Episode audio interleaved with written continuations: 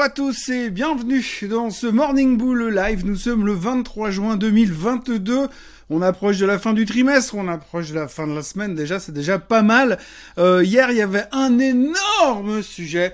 Eh bien, c'était le euh, témoignage de Monsieur Powell devant le Sénat, la sous-commission du comité des banques, blablabla. En gros, qu'est-ce qu'ils ont fait? Ils l'ont euh, passé au crible, l'ont passé à la poêle, ils l'ont passé au grill pour savoir ce qu'il avait à dire, qu'est-ce qu'il pensait réellement de ce qu'on pouvait attendre finalement de ces nouvelles actions de la Fed et comment est-ce qu'il voyait la chose Est-ce que vraiment il avait changé sa vision par rapport à ce qu'il nous a déjà annoncé il y a une semaine lors du meeting de la Fed? Est-ce que les choses ont changé? Bref, est-ce que son témoignage allait être une surprise monstrueuse? Eh ben en fait, non, pas du tout. Il ne s'est strictement rien passé ou pas grand-chose.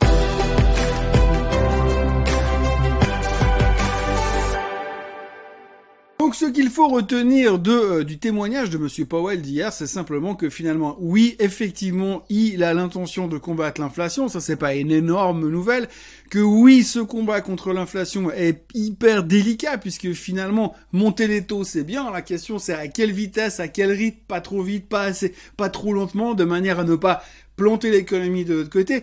Oui, il est conscient que potentiellement, éventuellement, peut-être cette hausse des taux extrêmement rapide pour essayer de freiner cette inflation galopante extrêmement rapide également pourrait avoir des conséquences sur une éventuelle récession, mais que ce n'est pas un but en soi, que la Fed ne s'est pas donné pour mission de mettre l'économie en récession, même si la sénatrice Warren a poussé monsieur euh, Powell à faire très très attention pour ne pas faire souffrir encore un peu plus le peuple américain que ne le fait déjà souffrir le Parti démocrate. Et donc, du coup, fondamentalement, eh bien, on a toute cette problématique qui fait que bah, le marché n'a pas appris grand-chose, ce qu'on savait déjà.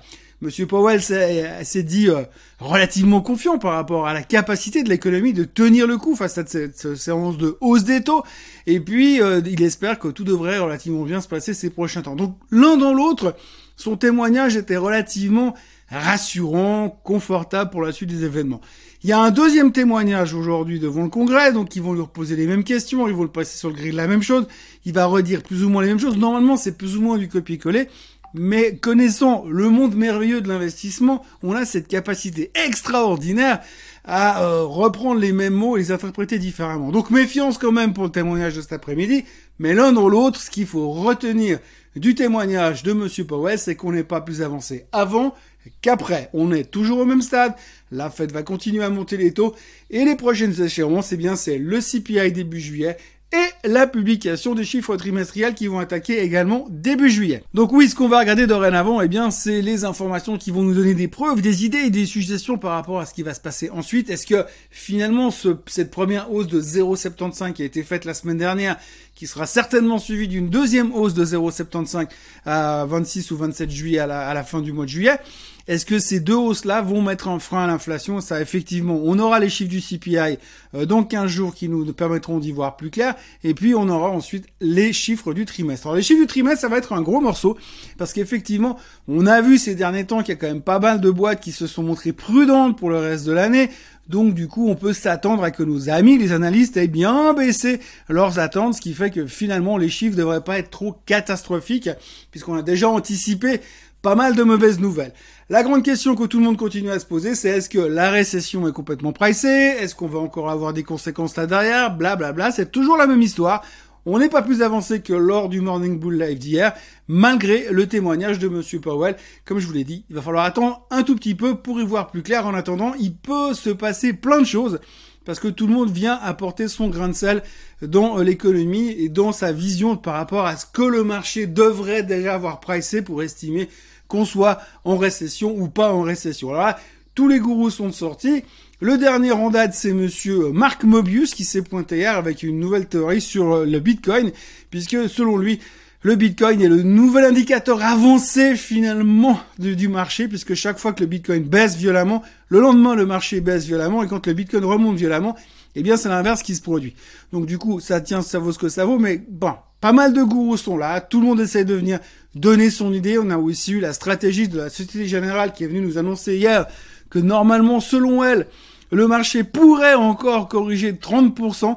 par rapport à là où on est aujourd'hui compte tenu de ce qu'on n'a pas anticipé au niveau de l'économie puisqu'elle elle anticipe une récession longue et durable, ce qui fait que ça pourrait traîner plus longtemps et c'est pas ce qu'on on anticipe aujourd'hui puisqu'on anticipe quand même des récessions relativement courtes et qui sont euh, réglables assez rapidement. Donc voilà, que des bonnes nouvelles très agréables à entendre, mais on sent beaucoup de stress. Il y a quand même un truc qui est positif dans tout ça, ce qu'il faudra quand même le noter, c'est le baril de pétrole.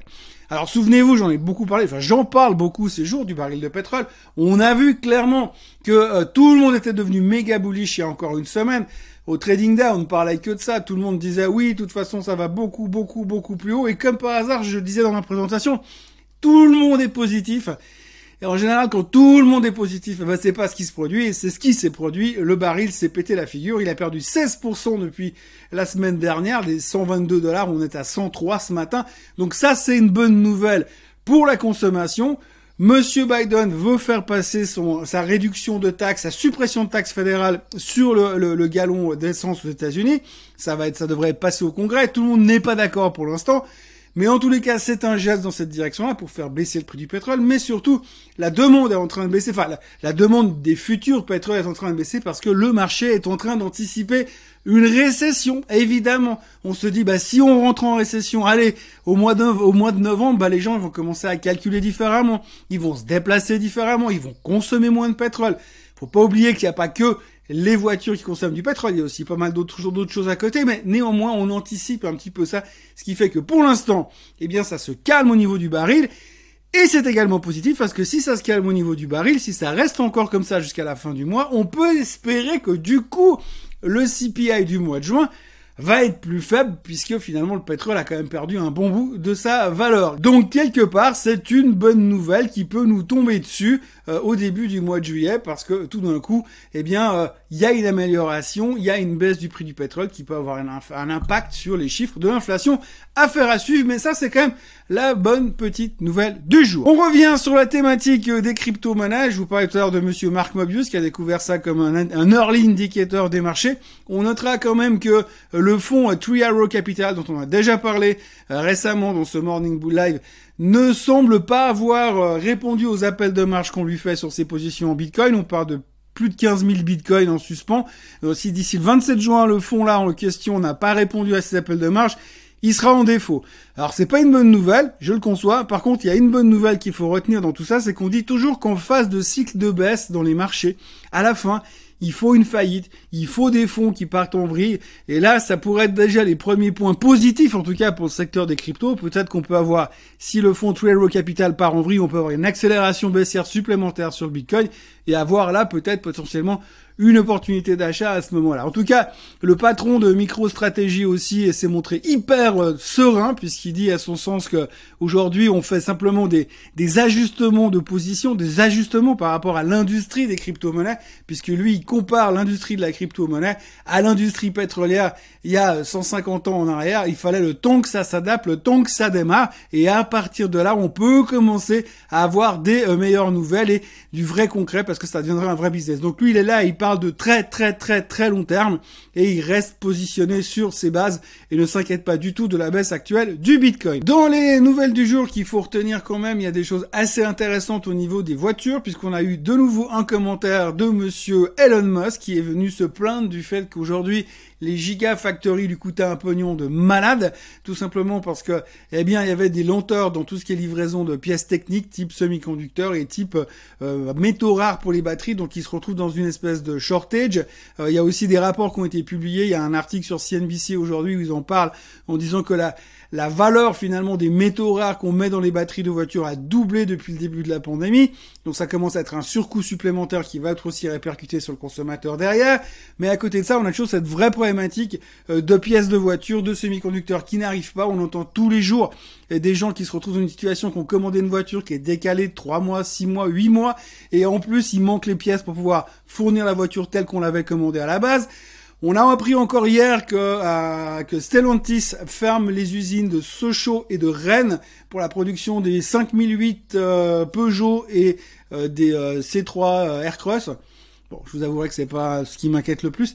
Euh, ça me manquera pas trop sur les routes, mais en tous les cas, quoi qu'il en soit, aujourd'hui, on sent qu'il y a vraiment un énorme problème qui est en train de continuer à se répercuter, euh, sans parler euh, des marques allemandes qui ont des problèmes de production parce qu'une partie de leurs usines sont en Ukraine. Bref, tout ça fait que ça reste quand même un tout petit peu un meltdown très compliqué à gérer et c'est encore ce que l'écho que s'en faisait Monsieur Musk hier soir dans les médias puisqu'évidemment il n'y a pas un jour qui se passe ou presque sans qu'on ne parle de lui ou que lui fasse parler de lui. À surveiller également euh, Coinbase. Coinbase a perdu 10% hier soir. La raison principale, c'est que Binance a annoncé qu'ils baissaient leur frais de trading sur le, le, Bitcoin. Donc forcément, eh bien, il y a une répercussion sur la concurrence. À surveiller aussi, bien sûr, euh, la boîte Revlon. Revlon, c'est euh, cosmétique, cosmétique. En gros, ils ont fait Chapter 11, ils se sont mis en faillite mi-juin et donc depuis, tout le monde est en train de courir après parce qu'il paraît que c'est un des trucs où il y a le plus gros short interest aux États-Unis. Donc les hedge sont de nouveau méga short sur Revlon. Et donc, Qu'est-ce qui se passe quand les hedge funds sont méga short? Eh bien, il y a tous les mecs de Wall Street Bet qui redébarquent et puis qui viennent euh, sauter sur le titre pour se dire c'est génial, on va restructurer la boîte, on va tuer les shorts. Et ils ont fait remonter le titre en une semaine, grosso modo, de 650%. Encore une fois, très très logique, purement fondamentalement, mais visiblement, j'ai envie de dire qu'il semblerait que les hedge funds n'ont pas encore vraiment compris le concept. C'est que chaque fois qu'ils viennent commencer à taper sur une boîte pour l'envoyer à zéro, eh bien, ces mecs-là vont venir et vont leur tordre le bras et leur faire beaucoup de mal. C'est ce qui est en train de se passer de nouveau sur Revlon. On notera aussi que la FDA est en train de potentiellement interdire les e-cigarettes Juul aux États-Unis. J-U-U-L, là, c'est machin, euh, les, vapoteuses, les vapoteuses électroniques. Ça appartient à Altria, le titre a perdu 10% derrière. Euh, c'est pas forcément une immense nouvelle, ça fait un moment qu'il y a pas mal de mauvaises presse et de mauvaises rumeurs autour de Joule. Euh, j'ai l'impression que c'est pas la première fois qu'on entend parler. À noter quand même au passage que sur du Altria aujourd'hui, même si on n'aime pas les cigarettes, même si on veut pas investir dans ce type de produit, il y a quand même 8,7% de dividendes à prendre dessus. Euh, donc ça reste quand même quelque chose qui va continuer à fonctionner. Oui, c'est vrai que les gens fument moins en Occident. Par contre, dans les autres pays émergents, ça fume toujours plus. Donc c'est un business qui, malheureusement, on va dire, continue à fonctionner relativement bien. Et euh, pour ceux qui cherchent du dividende, c'est relativement intéressant à observer quand même, surtout après des corrections de 10% qui sont des fois un tout petit peu exagérées. Voilà, euh, grosso modo, on a euh, quelques chiffres économiques qui vont sortir aujourd'hui, pas mal de PMI en Europe, pas mal de PMI aux États-Unis. Il y aura également le, jobless claims aux États-Unis et puis surtout le deuxième témoignage de Monsieur Powell. Donc comme je vous l'ai dit, il faut faire attention à cette double lecture puisque des fois il y a quand même pas mal de volatilité. Pour l'instant, les futurs depuis que je suis debout ce matin, pour être très franc, ils vont juste dans tous les sens. Mais on est en baisse de 0,3% à l'heure où je vous parle. À l'heure où je vous parle, là, c'est 7h moins quart. Donc, grosso modo, ils sont en baisse de euh, 0,3%. Il y a toujours un petit peu de pression. On se pose toujours beaucoup de questions. Il y a aussi une chose à noter, c'est que quand on regarde les statistiques du marché, les statistiques des volumes vendeurs, acheteurs dans le marché, eh bien, on se rend compte aujourd'hui qu'il y a une première capitulation la semaine dernière mais que par contre aujourd'hui ce qu'on appelle les petits investisseurs, les retail investors sont toujours engagés dans le marché et ne sont pas encore rentrés euh, dans cette zone de découragement qui sera finalement euh, le bottom final du marché. Donc on peut encore euh, relativement se dire qu'il y a encore de la baisse à venir, mais comme je vous l'ai dit au début de cette vidéo, on est un peu dans une espèce de zone grise, un espèce de tunnel de 10-15 jours avant d'avoir euh, les chiffres du CPI, avant d'avoir les résultats trimestriels, qui fait qu'on pourrait avoir quand même pas mal de volatilité et d'ajustement de position. Alors ajustement de position, c'est un mot qu'on utilise quand on sait plus quoi dire, et puis quand on sait plus comment commenter le marché. Donc il pourrait y avoir encore des ajustements de position ces prochains temps euh, sur les marchés, en attendant qu'on y voit un tout petit peu plus clair au niveau du CPI. Et évidemment, si on a un bon chiffre qui montre qu'on est enfin dans un pic sur le CPI, Peut-être qu'il y aura de nouveau de l'espoir, mais ça, ça sera pour début juillet. D'ici, on aura l'occasion, euh, d'ici là, on aura l'occasion de se revoir à moult et moult fois dans ces vidéos. Donc n'oubliez pas de vous abonner à la chaîne Suisse Côte francophone. N'oubliez pas de liker cette vidéo. Et puis bah, bah revenez demain parce qu'il y en a encore une. Il y aura aussi le Swiss Bliss demain. Donc passez une excellente journée et puis à demain. Bye bye.